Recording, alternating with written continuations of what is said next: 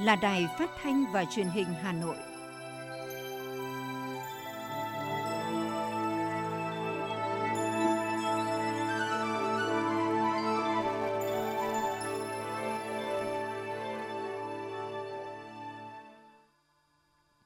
Kính chào quý vị và các bạn. Bây giờ là chương trình thời sự của Đài Phát thanh Truyền hình Hà Nội, phát trực tiếp trên sóng phát thanh tần số FM 90 MHz. Trưa nay thứ năm ngày 19 tháng 5 năm 2022 có những nội dung chính sau đây. Lãnh đạo Đảng, Nhà nước và thành phố viếng Lăng Bác nhân kỷ niệm 132 năm ngày sinh Chủ tịch Hồ Chí Minh. Bộ Tài chính chủ động phương án nhân sự để thị trường chứng khoán hoạt động ổn định. Lần đầu tiên Việt Nam tổ chức hội nghị thượng đỉnh về blockchain. Nhiều trường hợp hôn mê tổn thương não vì uống rượu ngâm rễ cây rừng. Phần tin thế giới có những sự kiện nổi bật. Nga đề cập khả năng đối thoại với phương Tây sau khi Moscow hoàn thành chiến dịch quân sự đặc biệt ở Ukraine. Mức độ nguy hiểm của virus đậu mùa khỉ hiếm gặp đang lây lan ở Anh. Sau đây là nội dung chi tiết. Thưa quý vị và các bạn, kỷ niệm 132 năm ngày sinh Chủ tịch Hồ Chí Minh, sáng nay, đoàn đại biểu Ban chấp hành Trung ương Đảng, Chủ tịch nước, Quốc hội, Chính phủ, Ủy ban Trung ương Mặt trận Tổ quốc Việt Nam đã đặt vòng hoa và vào lăng viếng Bắc. Dự lễ viếng có các đồng chí Chủ tịch nước Nguyễn Xuân Phúc, Chủ tịch Quốc hội Vương Đình Huệ, Chủ tịch Ủy ban Trung ương Mặt trận Tổ quốc Việt Nam Đỗ Văn Chiến cùng đồng chí Thường trực Ban Bí thư, Ủy viên Bộ Chính trị, Bí thư Trung ương Đảng, Phó Chủ tịch nước, Phó Chủ tịch Quốc hội, Phó Thủ tướng Chính phủ cùng nhiều đồng chí lãnh đạo Đảng, Nhà nước, lãnh đạo các bộ ban ngành, đoàn thể Trung ương và thành phố Hà Nội – Vòng hoa của đoàn mang dòng chữ Đời đời nhớ ơn Chủ tịch Hồ Chí Minh vĩ đại. Đoàn đại biểu bày tỏ lòng biết ơn vô hạn, thành kính tưởng nhớ công lao to lớn của Chủ tịch Hồ Chí Minh, người đã hiến dâng trọn đời mình cho sự nghiệp cách mạng của Đảng ta và dân tộc ta, hết lòng hết sức phụng sự Tổ quốc, phục vụ nhân dân cho đến hơi thở cuối cùng – người đã để lại cho chúng ta và các thế hệ mai sau một gia tài đổ sộ, một di sản hết sức quý báu đó là tư tưởng Hồ Chí Minh, thời đại Hồ Chí Minh và tấm gương đạo đức phong cách Hồ Chí Minh. Tiếp đó, đoàn đại biểu Trung ương đã đến đặt vòng hoa tưởng nhớ các anh hùng liệt sĩ đã anh dũng hy sinh vì nền độc lập tự do của dân tộc. Sáng cùng ngày, đoàn đại biểu Thành ủy, Hội đồng nhân dân, Ủy ban nhân dân, Ủy ban Mặt trận Tổ quốc Việt Nam thành phố Hà Nội do đồng chí Đinh Tiến Dũng, Ủy viên Bộ Chính trị, Bí thư Thành ủy, trưởng đoàn đại biểu Quốc hội thành phố Hà Nội dẫn đầu đã vào lăng viếng Chủ tịch Hồ Chí Minh. Tham gia đoàn có các đồng chí Nguyễn Thị Tuyến, Ủy viên Trung ương Đảng, Phó Bí thư Thường trực Thành ủy, Trung Ngọc Anh, Ủy viên Trung ương Đảng, Phó Bí thư Thành ủy, Chủ tịch Ủy ban nhân dân thành phố, đồng chí Nguyễn Ngọc Tuấn, Phó Bí thư Thành ủy, Chủ tịch Hội đồng nhân dân thành phố, đồng chí Nguyễn Lan Hương, Ủy viên Ban Thường vụ Thành ủy, Chủ tịch Ủy ban Mặt trận Tổ quốc Việt Nam thành phố cùng các đồng chí Ủy viên Ban Thường vụ Thành ủy, lãnh đạo Ủy ban nhân dân thành phố và lãnh đạo các sở ban ngành. Đời đời nhớ ơn Chủ tịch Hồ Chí Minh vĩ đại, các đồng chí lãnh đạo thành phố Hà Nội bày tỏ lòng thành kính, tưởng nhớ công ao lao của người, nguyện ghi nhớ, tiếp tục đẩy mạnh học tập và làm theo tư tưởng đạo đức phong cách Hồ Chí Minh, vận dụng sáng tạo, thực hiện có hiệu quả tư tưởng Hồ Chí Minh về thi đua yêu nước, góp phần thực hiện thắng lợi nghị quyết Đại hội Đảng các cấp, bảo vệ và xây dựng thủ đô ngày càng phát triển giàu đẹp, văn minh, hiện đại. Nhân dịp này, đoàn đại biểu Quốc hội thành phố Hà Nội đã đến đặt vòng hoa tại đài tưởng niệm các anh hùng liệt sĩ, vòng hoa của đoàn mang dòng chữ đời đời nhớ ơn các anh hùng liệt sĩ. Tối qua, chương trình nghệ thuật Bác Hồ một tình yêu bao la do Báo Văn hóa phối hợp các cơ quan liên quan tổ chức nhân kỷ niệm 132 năm ngày sinh Chủ tịch Hồ Chí Minh đã diễn ra xúc động, giàu nghệ thuật tại Nhà hát lớn Hà Nội. Đây là lần thứ năm Báo Văn hóa tổ chức chương trình nghệ thuật chủ đề về Chủ tịch Hồ Chí Minh nhân ngày sinh của người, tiếp tục mang đến khán giả một không gian âm nhạc nhiều cảm xúc vào những ngày tháng năm ý nghĩa. Với hai phần Nhớ mãi ơn người, Hồ Chí Minh đẹp nhất tên người được giàn dựng công phu tâm huyết – chương trình đã đem đến cho khán giả những ca khúc quen thuộc ca ngợi Bác, thể hiện tình yêu quê hương đất nước, tình cảm của người dân mọi vùng miền đối với Bác. Chương trình năm nay có sự hòa quyện giữa những giọng ca nhạc cách mạng được khán giả yêu mến với những tiếng hát trẻ trung lần đầu xuất hiện trên sân khấu chương trình. Hồ Chí Minh, tên người sáng mãi với non sông Việt Nam là chủ đề của hoạt động trưng bày sách báo nhân kỷ niệm 132 năm ngày sinh Chủ tịch Hồ Chí Minh tại Thư viện Hà Nội – 500 tài liệu sách báo được giới thiệu tại đây nhằm tôn vinh những cống hiến và đóng góp của Chủ tịch Hồ Chí Minh, người sáng lập Đảng Cộng sản Việt Nam và khai sinh ra nước Việt Nam Dân Chủ Cộng Hòa, người đã lãnh đạo nhân dân Việt Nam giành độc lập dân tộc, thống nhất đất nước và xây dựng chủ nghĩa xã hội. Trưng bày cũng khẳng định những giá trị to lớn trong tư tưởng đạo đức Hồ Chí Minh, niềm tin yêu, lòng biết ơn vô hạn của đồng bào cả nước cũng như nhân dân thủ đô đối với Bác. những nội dung về cuộc đời hoạt động cách mạng của Chủ tịch Hồ Chí Minh, những đóng góp của người trong công cuộc chấn hưng nền giáo dục nước nhà. Trong quá trình xây dựng nền văn hóa đậm đà bản sắc dân tộc cũng được thể hiện qua sưu tập sách báo này. Hoạt động trưng bày không chỉ giúp nhân dân hiểu rõ về thân thế, sự nghiệp và nhân cách cao đẹp của Chủ tịch Hồ Chí Minh mà còn góp phần giáo dục truyền thống yêu nước, khơi dậy ý chí tinh thần tự lực tự cường, phát huy truyền thống anh hùng, sức mạnh đại đoàn kết toàn dân tộc, đẩy mạnh sự đổi mới sáng tạo và hội nhập để xây dựng thủ đô ngày càng giàu đẹp, văn minh. Tại di tích nhà tù Hỏa Lò đã diễn ra lễ khai mạc trưng bày Đứng lên và cất tiếng, thiết thực kỷ niệm 132 năm ngày sinh của Chủ tịch Hồ Chí Minh, 97 năm ngày báo chí cách mạng Việt Nam. Tại lễ khai mạc, các đại biểu đã cùng ôn lại những lời dạy của bác về công tác báo chí, được xem hoạt cảnh về quá trình xuất bản và phát hành những tờ báo đặc biệt sau song sắt tại nhà tù Hỏa Lò, gặp gỡ các nhân chứng lịch sử là các nhà báo chiến trường năm xưa – trưng bày đứng lên và cất tiếng, góp phần tôn vinh chặng đường hoạt động sôi nổi của một nhà báo vì nước, nhà báo Hồ Chí Minh, tôn vinh những đóng góp của báo chí cách mạng Việt Nam trong hai cuộc kháng chiến chống thực dân Pháp và đế quốc Mỹ. Trong đó có sản phẩm báo chí chưa từng có ra đời trong các nhà tù thực dân đế quốc, trưng bày cũng là lời tri ân dành cho những nhà báo chiến sĩ đã hy sinh xương máu, công hiến quên mình cho sự nghiệp vẻ vang của nền báo chí cách mạng vì dân. Trưng bày kéo dài đến hết ngày 31 tháng 12. Thưa quý vị thính giả, hôm nay ngày 19 tháng 5, kỷ niệm 132 năm ngày sinh của Bác Hồ. Trong ngày hôm nay, chắc hẳn tất cả chúng ta, những con người đất Việt đều tưởng nhớ về Bác, đều muốn gửi đến Bác lời chúc tốt đẹp nhất bằng những hành động thiết thực nhất như sinh thời Bác thường mong mỏi. Nhân dịp này, mời quý vị và các bạn cùng về với làng Sen, quê Bác. Những ngày tháng năm này, dòng người đổ về khu di tích quốc gia đặc biệt Kim Liên, xã Kim Liên, huyện Nam Đàn, Nghệ An – thăm ngôi nhà tranh, những kỷ vật đơn sơ cứ nối dài với đủ mọi lứa tuổi vùng miền, những câu chuyện kể của những cán bộ thuyết minh với chất giọng nghệ đầm ấm, sâu lắng đã làm sống dậy hình ảnh của một vĩ nhân để lòng kính yêu bác cứ vậy mà âm thầm lan tỏa. Gần 26 năm làm thuyết minh viên tại quê Bác, chị Phùng Thị Hương Giang công tác tại khu di tích quốc gia đặc biệt Kim Liên, Nghệ An, không nhớ nổi mình đã đón và kể chuyện về Bác cho bao nhiêu đoàn khách tham quan – Mỗi ngày, chị Phùng Thị Hương Giang thường đón và thuyết minh cho khoảng hơn 20 đoàn khách. Những ngày cuối tuần và ngày lễ, con số này tăng lên gấp bội. Được tiếp đón và phục vụ khách tham quan trên quê hương người càng khiến chị tự hào và yêu quý công việc của mình hơn. 26 năm được phục vụ bác và được làm việc ngay trên chính quê hương của bác Hồ thì những cái cảm xúc đó vẫn đang nguyên vẹn như những ngày đầu. Và càng ngày thì mình nói về bác thì à, càng thấy cảm phục bác và mình lại càng ờ, coi bác như đó là một tấm gương để mình học tập nói theo. Còn với chị Phạm Thị Oanh, suốt 12 năm gắn bó với công việc thuyết minh tại quê bác, chị luôn cảm nhận được sự gần gũi, hơi ấm của bác còn vương lên những mái nhà tranh nơi bác đã sinh ra và sống những ngày tháng thời niên thiếu. Mỗi đoàn khách đến tham quan, bằng chất giọng nghệ đầm ấm sâu lắng của chị, chị lại truyền hơi ấm tình yêu bao la của bác đến tất cả đồng bào trên mọi miền Tổ quốc. Chị Phạm Thị Oanh, khu di tích quốc gia đặc biệt Kim Liên, Nghệ An, xúc động tâm sự. Mỗi cái đoàn khách đến từ những cái vùng miền khác nhau, những cái lứa tuổi khác nhau và những ngành nghề khác nhau thì đều có rất là những kỷ niệm, những cái uh,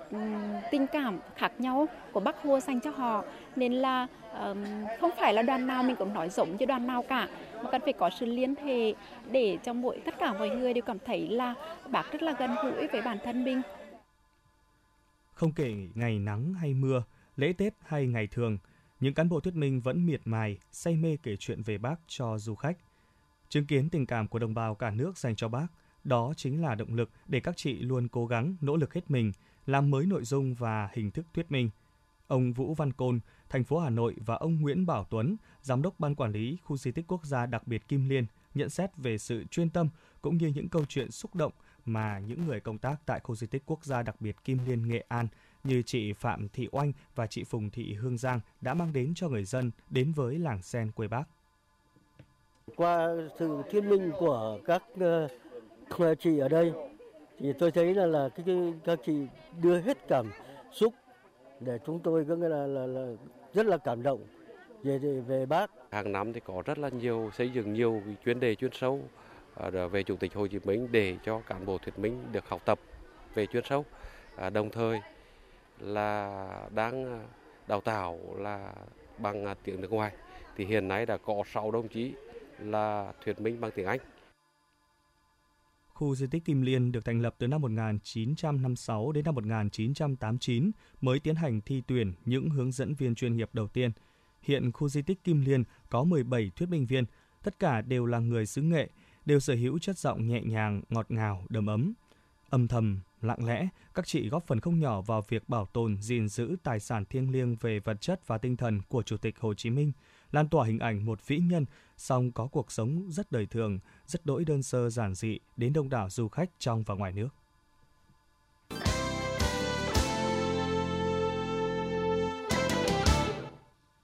Những thông tin kinh tế sẽ tiếp nối chương trình. Chiều qua, Ủy ban Kiểm tra Trung ương có thông báo chính thức các hình thức kỷ luật đối với tập thể và các cá nhân là nguyên lãnh đạo, lãnh đạo của Ủy ban Chứng khoán Nhà nước, Sở giao dịch chứng khoán Việt Nam, Sở giao dịch chứng khoán Thành phố Hồ Chí Minh và Trung tâm Lưu ký Chứng khoán Việt Nam. Bộ Tài chính và Ủy ban Chứng khoán Nhà nước sẽ chấp hành nghiêm kết luận của Ủy ban Kiểm tra Trung ương. Theo Bộ Tài chính, ngay sau khi có kết luận kiểm tra của Ủy ban Kiểm tra Trung ương đối với Đảng ủy cơ quan Ủy ban Trung Chứng khoán Nhà nước, nhiệm kỳ 2015-2020, Bộ Tài chính đã chỉ đạo Ủy ban Chứng khoán Nhà nước, các sở giao dịch chứng khoán, Trung tâm Lưu ký Chứng khoán Việt Nam và các đơn vị có liên quan kiểm điểm và triển khai các biện pháp khắc phục những vi phạm và khuyết điểm. Những sai phạm của các cá nhân sẽ không ảnh hưởng tới hoạt động của Ủy ban Chứng khoán Nhà nước, các sở giao dịch chứng khoán, Trung tâm Lưu ký Chứng khoán Việt Nam và thị trường chứng khoán – Bộ Tài chính bảo đảm hoạt động quản lý nhà nước về lĩnh vực chứng khoán và vận hành thị trường chứng khoán liên tục ổn định, an toàn, bảo đảm quyền lợi và nghĩa vụ của các tổ chức cá nhân trong và ngoài nước đang tham gia trên thị trường chứng khoán Việt Nam theo đúng quy định của pháp luật. Hiệp hội Doanh nghiệp Dịch vụ Logistics Việt Nam vừa có báo cáo về hoạt động logistics tại Việt Nam. Trong đó đáng chú ý là chi phí logistics tương đương khoảng từ 20 đến 22% GDP hàng năm, cao hơn đáng kể so với nhiều nước trong khu vực. Hiện nay, Việt Nam có khoảng 4.000 doanh nghiệp cung cấp dịch vụ logistics quốc tế và nội địa, trong đó có tới 97% là doanh nghiệp vừa, nhỏ và siêu nhỏ. Do vậy, chất lượng dịch vụ, vốn, kinh nghiệm, trình độ quản lý, công nghệ thông tin, chuyển đổi số, nguồn nhân lực còn hạn chế. Bên cạnh đó, dịch vụ vận tải quốc tế do hãng vận tải nước ngoài chi phối dẫn đến tình trạng chi phí bị đẩy cho bên vận chuyển là Việt Nam phải chịu. Cục Quản lý Chất lượng Nông lâm sản và Thủy sản, Bộ Nông nghiệp và Phát triển Nông thôn cho biết, Cơ quan Thanh tra và An toàn Thực phẩm Mỹ thuộc Bộ Nông nghiệp Mỹ vừa công nhận thêm 6 nhà máy chế biến cá tra của Việt Nam được phép xuất khẩu sang thị trường này. Như vậy đến nay, Cơ quan Thanh tra và An toàn Thực phẩm Mỹ đã công nhận 19 nhà máy cá tra Việt Nam được phép xuất khẩu vào Mỹ. Cục Quản lý Chất lượng Nông lâm sản và Thủy sản lưu ý các nhà máy tuân thủ các quy định tại chương trình kiểm soát an toàn thực phẩm từ cá, bảo đảm toàn bộ chuỗi sản xuất, chế biến xuất khẩu cá tra đáp ứng đầy đủ các quy định của cả Việt Nam và Mỹ. Những ngày qua, nhiều doanh nghiệp đã giảm giá bán lẻ thép thành phẩm xuống khoảng 300 đến 600 000 đồng một tấn tùy loại, xuống ngưỡng từ 18 đến 19 triệu đồng một tấn. Lý giải nguyên nhân khiến giá thép đột ngột giảm, các doanh nghiệp cho rằng giá phôi thép và nguyên vật liệu đầu vào đang trong xu hướng đi xuống. Không chỉ quặng sắt, các nguyên nhiên liệu khác như than mỡ, thép cuộn cán nóng, điện lực graphite cũng trong xu hướng giảm so với cách đây một tháng. Giá thép giảm còn do tiêu thụ giảm trong tháng 4 vừa qua. Nguyên nhân là do giá vật liệu xây dựng như thép, xi măng và đá xây dựng tăng cao, khiến việc triển khai dự án chậm lại. Việc giá thép giảm sẽ giúp các nhà thầu công trình hạ tầng giao thông, đầu tư công hay xây dựng dân dụng công nghiệp đẩy nhanh thi công do bớt áp lực, khó khăn khi giá vật liệu xây dựng tăng cao. Hy vọng chuỗi giảm giá thép xây dựng sẽ kéo dài thêm trong thời gian tới để giảm gánh nặng chi phí. Hiện giá thép chiếm khoảng từ 20 đến 30% chi phí xây dựng của các nhà thầu thi công trong mỗi công trình. Nhiều ngân hàng tiếp tục tăng mạnh lãi suất tiết kiệm sau khi có đợt điều chỉnh đầu tháng 5, trong đó cao nhất tăng 0,6%. Cuộc đua lãi suất đang được hâm nóng khi ngày càng xuất hiện thêm nhiều yếu tố. Nguyên nhân khiến các ngân hàng thương mại tiếp tục tăng lãi suất gửi tiết kiệm trong bối cảnh tín dụng tăng mạnh và dòng tiền nhàn rỗi chảy vào ngân hàng chưa như kỳ vọng. Thể hiện qua chênh lệch giữa tín dụng, huy động vốn đã giảm xuống mức thấp nhất trong vòng 8 năm nay – các ngân hàng thương mại nhà nước chưa điều chỉnh biểu lãi suất huy động, chủ yếu là do vẫn giữ được lợi thế về nguồn vốn. Trong đó, nguồn tiền gửi có kỳ hạn từ kho bạc nhà nước tại các ngân hàng này trong 3 tháng đầu năm tăng khoảng 66.000 tỷ đồng. Ngoài ra, các chương trình miễn phí chuyển khoản kể từ đầu năm 2022 cũng đang phát huy hiệu quả để hút tiền gửi không kỳ hạn về. Thưa quý vị và các bạn, hàng loạt doanh nghiệp sản xuất hàng dệt may, da giày, điện tử, nhựa vốn phụ thuộc lớn vào nguyên phụ liệu Trung Quốc đang chịu ảnh hưởng bị tác động mạnh từ chính sách Zero Covid của nước này. Nhiều doanh nghiệp xuất khẩu dệt may đã phải đàm phán lùi thời gian giao hàng do hàng về không kịp, dẫn đến thiếu nguyên liệu sản xuất dù đang trong giai đoạn cao điểm phục hồi, đơn hàng dồi dào. Phản ánh của phóng viên thời sự. Trong những năm qua, công ty may Hương Yên nhập nguyên phụ liệu phần lớn là Trung Quốc. Bình thường, hàng từ cảng Thượng Hải về chỉ mất một tuần, thì nay cả tháng hàng mới về tới cảng Hải Phòng. Do đó, các đơn hàng dệt may xuất khẩu cho tháng 7, tháng 8 của họ đều bị chậm so với kế hoạch. Ông Nguyễn Xuân Dương, Chủ tịch Hội đồng Quản trị Tổng Công ty May Hưng Yên lo lắng. Các doanh nghiệp của chúng tôi thì đang nhập khẩu tới 65% nguyên phụ liệu tại Trung Quốc. Và cái cảng lớn nhất đó là cái cảng Thượng Hải. Thường thường ấy, Thượng Hải mới về Hải Phòng ấy, thì chỉ mất 7 ngày thôi. Nhưng hiện nay, theo cái tình hình hiện nay thì họ đang phong tỏa. Cho nên thậm chí nó chậm tới 30 ngày. Thế cho nên chính cái đó là cái mà để cho rất nhiều đơn hàng bị chậm lại và ảnh hưởng trực tiếp đến cái vấn đề hàng nhập khẩu của chúng tôi. Thế cho nên có nhiều đơn hàng là chúng tôi đang phải chờ. Còn với công ty may đáp cầu, bình thường mỗi mã hàng chia cho 1 đến 2 tổ sản xuất, nhưng trong thời gian nguyên phụ liệu không về, mỗi mã hàng được chia lẻ cho 4, 5 tổ, dẫn đến tăng dẫn đến năng suất thấp. Còn bây giờ, họ lại đang bị quá tải do nguyên liệu về ồ ạt cùng một lúc. Ông Nguyễn Tiến Mạnh, giám đốc điều hành công ty may đáp cầu, chia sẻ. Cái thời điểm mà doanh nghiệp có năng lực thì lại không có nguyên phụ liệu để sản xuất nhưng mà cái thời điểm mà khi nguyên phụ liệu nó về rồi thì nó lại quá đầy không đủ năng lực để sản, để sản xuất. Tức là thừa nó mới over và trong khi đó là các cái khách hàng này thì thì chúng tôi là đều là khách hàng phải đánh giá. Không thể nào chuyển đi các nhà thầu phụ được.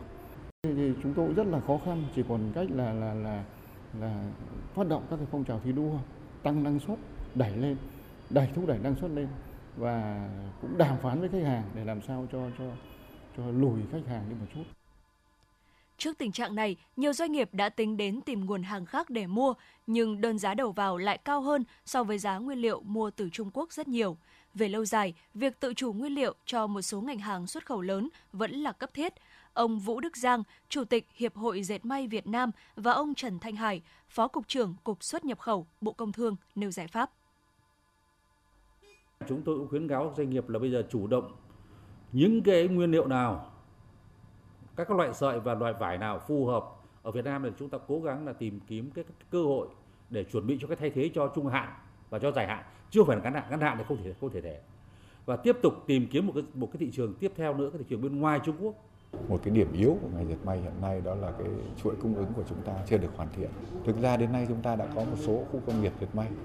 Ví dụ như là tại đây ở khu công nghiệp Bảo Minh ở Nam Định và khu công nghiệp dệt may phố nối ở Hưng Yên tuy nhiên những cái khu này còn rất là nhỏ và có thể nói là nó chưa đầy đủ tính hoàn thiện và chúng ta cần có những cái khu lớn hơn nữa và đặc biệt là chúng ta đảm bảo được các cái yếu tố cần thiết như là xử lý về môi trường, qua đó tạo yên tâm cho địa phương và tạo yên tâm cho nhà đầu tư để có thể tham gia đầu tư vào những cái khu công nghiệp như vậy.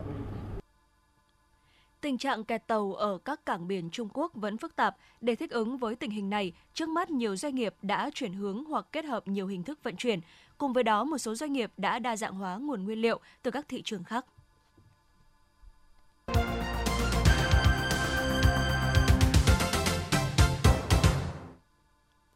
Mời quý vị và các bạn cùng nghe tiếp phần tin Thưa quý vị, lần đầu tiên với sự phối hợp của Hiệp hội Phần mềm và Dịch vụ Công nghệ Thông tin Việt Nam Vinasa cùng Hiệp hội Blockchain Việt Nam, Việt Nam sẽ tổ chức hội nghị thượng đỉnh về blockchain với quy mô quốc tế. Đây sẽ là nơi bàn thảo, đưa ra những định hướng, những quyết sách quan trọng, thúc đẩy phát triển và ứng dụng blockchain tại Việt Nam một cách bài bản, nhanh chóng, góp phần đưa kinh tế số, chính phủ số tại Việt Nam có được sự phát triển đột phá, sự kiện định hướng trở thành điểm đến thường niên uy tín, nằm trong chuỗi các sự kiện của giới blockchain toàn cầu. Việt Nam Blockchain Summit năm 2022 dự kiến sẽ diễn ra trong 2 ngày 21 và 22 tháng 7 năm 2022 tại Hà Nội. Từ ngày 1 tháng 6 năm 2022, người dân có thể khai cấp hộ chiếu phổ thông không gắn chip qua Cổng Dịch vụ Công Bộ Công an, thanh toán trực tuyến, nhận hộ chiếu qua bưu chính hoặc tại cơ quan quản lý xuất nhập cảnh. Theo đó, công dân Việt Nam ở trong nước có căn cước công dân gắn chip điện tử hoặc căn cước công dân 12 số còn giá trị, có khả năng thanh toán lệ phí trực tuyến qua hệ thống thanh toán điện tử, có thể đăng nhập vào Cổng Dịch vụ Công Quốc gia hoặc Cổng Dịch vụ Công của Bộ Công an để đăng ký hồ sơ, thanh toán lệ phí trực tuyến, nhận hộ chiếu qua bưu chính hoặc đến nhận trực tiếp tại cơ quan quản lý xuất nhập cảnh khi có kết quả. Lãnh đạo quận Cầu Giấy cho biết quận đã ra quyết định kỷ luật công chức đối với Chủ tịch Ủy ban nhân dân phường Yên Hòa. Theo đó, ông Đỗ Ngọc Anh, Chủ tịch Ủy ban nhân dân phường Yên Hòa đã bị kỷ luật với hình thức cảnh báo, cảnh cáo do để công trình biệt thự trên địa bàn phát sinh vi phạm kéo dài, không có biện pháp ngăn chặn hiệu quả. Ủy ban nhân dân quận Cầu Giấy cũng ra quyết định kỷ luật công chức với hình thức khiển trách đối với ông Nguyễn Xuân Quang, Phó Chủ tịch Ủy ban nhân dân phường Yên Hòa, ông Trần Anh Tuấn, đội trưởng đội quản lý trật tự xây dựng đô thị quận Cầu Giấy. Hiện Ủy ban kiểm tra quận ủy đang tiến hành kiểm tra để xử lý về mặt đảng đối với ba cá nhân nêu trên. Liên quan đến công trình biệt thự số 9 lô B, khu 5,2 hecta, phường Yên Hòa bị người dân phản ánh có nhiều sai phạm trong quá trình xây dựng. Đáng chú ý, hành vi vi phạm đã được Ủy ban Nhân dân phường Yên Hòa phát hiện ngay từ giai đoạn thi công móng nhưng không kịp thời thiết lập hồ sơ vi phạm. Quyết định đình chỉ thi công của Ủy ban Nhân dân phường Yên Hòa đối với công trình vi phạm trên không có hiệu lực hiệu quả, không kiên quyết xử lý nên dẫn đến việc công trình xảy ra vi phạm lớn, tồn động kéo dài. Thông tin từ Trung tâm chống độc Bệnh viện Bạch Mai cho biết vừa tiếp nhận và điều trị cho bệnh nhân ngộ độc do uống rượu ngâm rễ cây chữa bệnh hai bệnh nhân nam 60, 50 tuổi và 60 tuổi nhập viện ngày 1 tháng 5 và mùng 6 tháng 5 do bị ngộ độc sau khi uống một loại rượu ngâm với rễ cây tự đào trên rừng về để chữa đau lưng, đau khớp gối. Sau khi uống được 5 ngày, các bệnh nhân đều có biểu hiện chóng mặt, buồn nôn, ù tai, khó thở, thở nhanh và đến viện trong tình trạng toan chuyển hóa nặng, hôn mê, có tổn thương não. Tiến sĩ bác sĩ Nguyễn Trung Nguyên, giám đốc Trung tâm chống độc cho biết, Xét nghiệm mẫu rượu bệnh nhân mang đến và xét nghiệm máu của bệnh nhân phát hiện salicylate có nguồn gốc từ rễ cây. Đây là một loại thuốc giảm đau có trong nhiều loại cây cỏ tự nhiên, có thể được dùng để chữa giảm đau. Tuy nhiên, nó có độc tính nhất định nếu việc kiểm soát không đảm bảo về liều lượng, cách dùng. Do đó, nếu uống các loại rượu ngâm quá liều lượng như thế này thì rất dễ bị ngộ độc.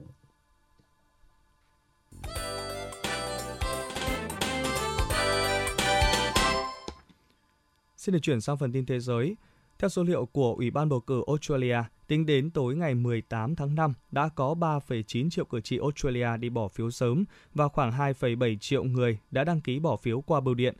Vào ngày 21 tháng 5 tới, cử tri Australia sẽ đi bỏ phiếu để bầu ra 151 ghế Hạ viện và 40 trong số 76 ghế Thượng viện Quốc hội Liên bang nhiệm kỳ 3 năm – đảng nào giành được đa số ghế trong Hạ viện, ít nhất là 76 ghế, sẽ được quyền thành lập chính phủ mới, trong khi lãnh đạo của đảng này sẽ trở thành thủ tướng tiếp theo của Australia. Cuộc bầu cử này tiếp tục là cuộc đua quyết liệt giữa Liên đảng Tự do Quốc gia cầm quyền và Công đảng.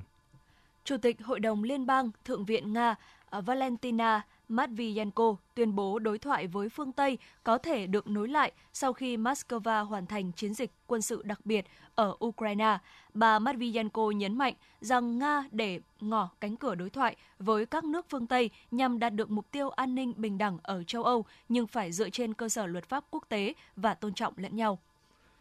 Chủ tịch Hội đồng Liên bang Matvienko cũng cho biết Nga sẽ đưa ra phản ứng phù hợp về việc Thụy Điển và Phần Lan xin gia nhập tổ chức Hiệp ước Bắc Đại Tây Dương NATO, tùy thuộc vào các loại vũ khí mà NATO sẽ triển khai tại hai quốc gia thành viên tiềm năng này. Bà nhấn mạnh rằng Moscow sẽ bảo đảm an ninh quốc gia của mình và việc hai nước trên quyết định gia nhập NATO sẽ gây tác động tiêu cực đến quan hệ hợp tác với Nga.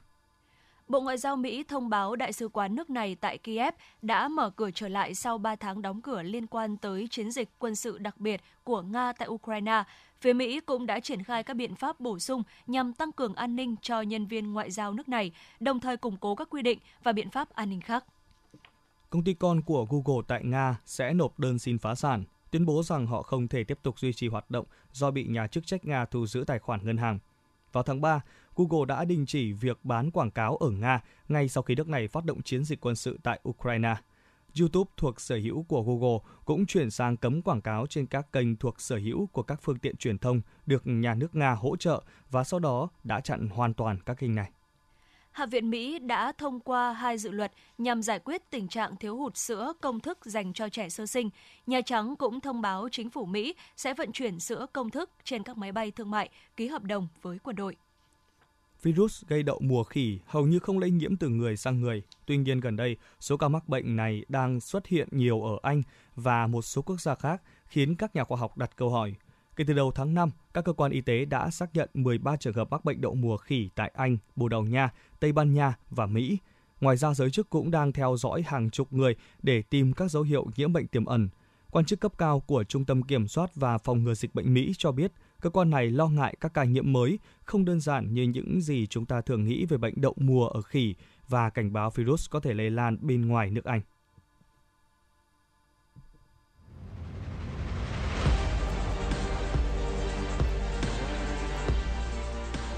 Bản tin thể thao. Bản tin thể thao.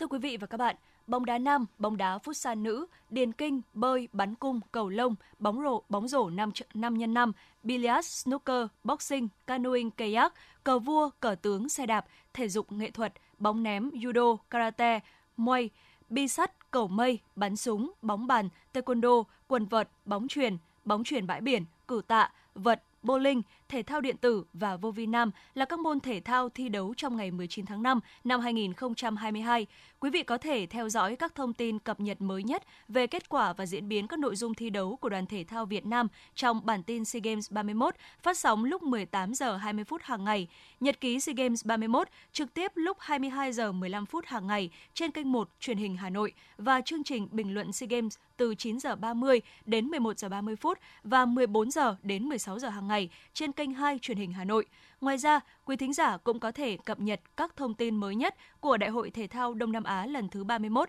trên website và fanpage chính thức của Đài Phát thanh và Truyền hình Hà Nội.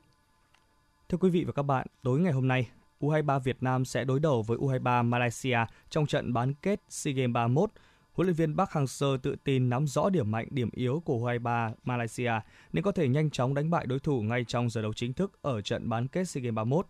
Phát biểu tại cuộc họp báo trước trận bán kết môn bóng đá nam SEA Games 31 giữa đội tuyển U23 Việt Nam và đội tuyển U23 Malaysia, huấn luyện viên Park Hang-seo cho biết ông và toàn đội sẽ cố gắng chuẩn bị tốt nhất. Ông cũng bày tỏ sẽ là điều rất tốt nếu có thể giành được chiến thắng trong 90 phút thi đấu chính thức. Chúng tôi còn rất nhiều việc phải làm, nhất là tâm lý thi đấu của các cầu thủ. Tôi cũng muốn giải quyết trận đấu với Malaysia trong 90 phút, nhưng trong bóng đá không ai nói trước được điều gì. Tôi rất mong muốn điều đó, nhưng tôi cũng chuẩn bị tinh thần cho mọi phương án, tình huống diễn ra hay trận đấu kéo dài. Đánh giá cụ thể về đối thủ U23 Malaysia, huấn luyện viên Park Hang-seo nói.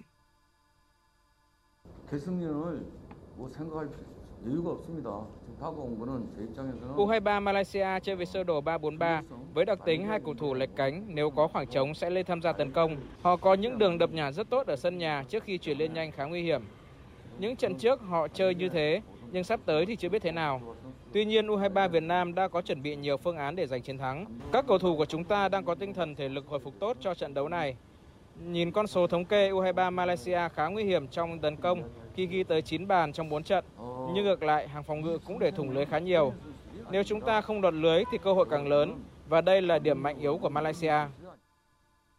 Trong khi đó, về phía U23 Malaysia, huấn luyện viên Bas Maloney cũng muốn giải quyết trận đấu trong vòng 90 phút chính thức.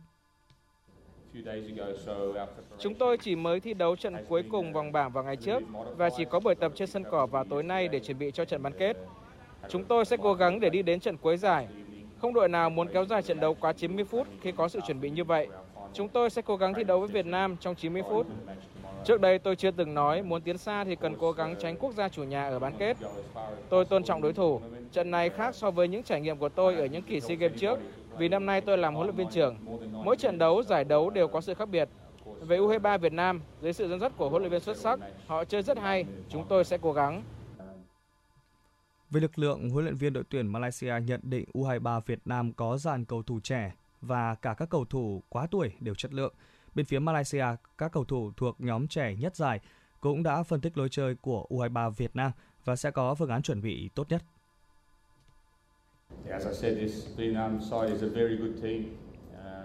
Để vô địch, bạn cần phải đánh bại đội mạnh nhất. Tôi đã xoay tua đội hình ở trận cuối cùng vòng bảng để có lực lượng tốt nhất cho trận gặp Việt Nam. Tôi tin không có trận nào là dễ dàng ở SEA Games 31, nhưng tôi cũng cố gắng trao cơ hội để các cầu thủ trẻ có sự chuẩn bị và tích lũy kinh nghiệm cho tương lai. Chúng tôi không bắt buộc phải vô địch bằng mọi cách. Đó là lý do tôi không trao cơ hội cho các cầu thủ quá tuổi. U23 Việt Nam là ứng cử viên vô địch, không việc gì phải bàn cãi. Các cầu thủ quá tuổi của họ đều có kinh nghiệm ở tuyển quốc gia, đặc biệt là đội trưởng Hùng Dũng. Chúng tôi cần phải cảnh giác không chỉ họ mà cả những cầu thủ khác nữa. Việt Nam vào bán kết với tư cách nhất bảng A khi sở hữu 10 điểm, còn Malaysia nhì bảng B với 9 điểm. Cuộc so tài giữa hai đội sẽ diễn ra vào lúc 19 giờ tối nay trên sân Việt Trì, tỉnh Phú Thọ.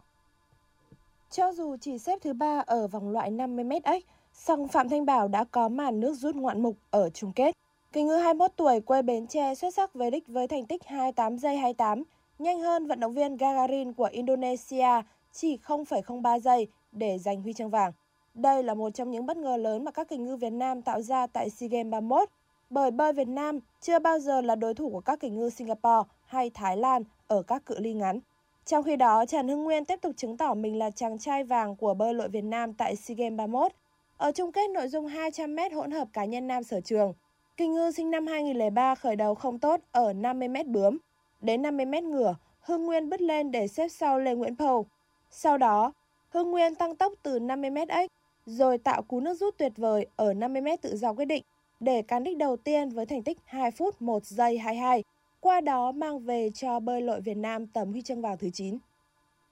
Các tay trèo Phạm Hồng Quân, Hiển Năm, Trần Thành và Nguyễn Quốc Toản của đội tuyển canoeing Việt Nam đã xuất sắc vượt qua các đội tuyển Indonesia, Philippines, Myanmar, Campuchia và Thái Lan giành huy chương vàng ở nội dung thuyền 4 nam canoeing 1.000m. Đặc biệt, ở nội dung này, các vận động viên Việt Nam đã bứt phá ngoạn mục ở khoảng 200m cuối đường đua, về đích với thành tích 3 phút 35 giây 147, nhanh hơn đội tuyển Indonesia chưa đến 2 giây. Đây là tấm huy chương vàng đầu tiên ở nội dung dành cho nam của đội tuyển đua thuyền Việt Nam trong SEA Games 31. Trước đó, ở nội dung thuyền đôi nữ cano, Trương Thị Phương và Nguyễn Thị Ngân của Việt Nam đã hoàn thành 1.000 m đường đua trong 4 phút 30 giây 971.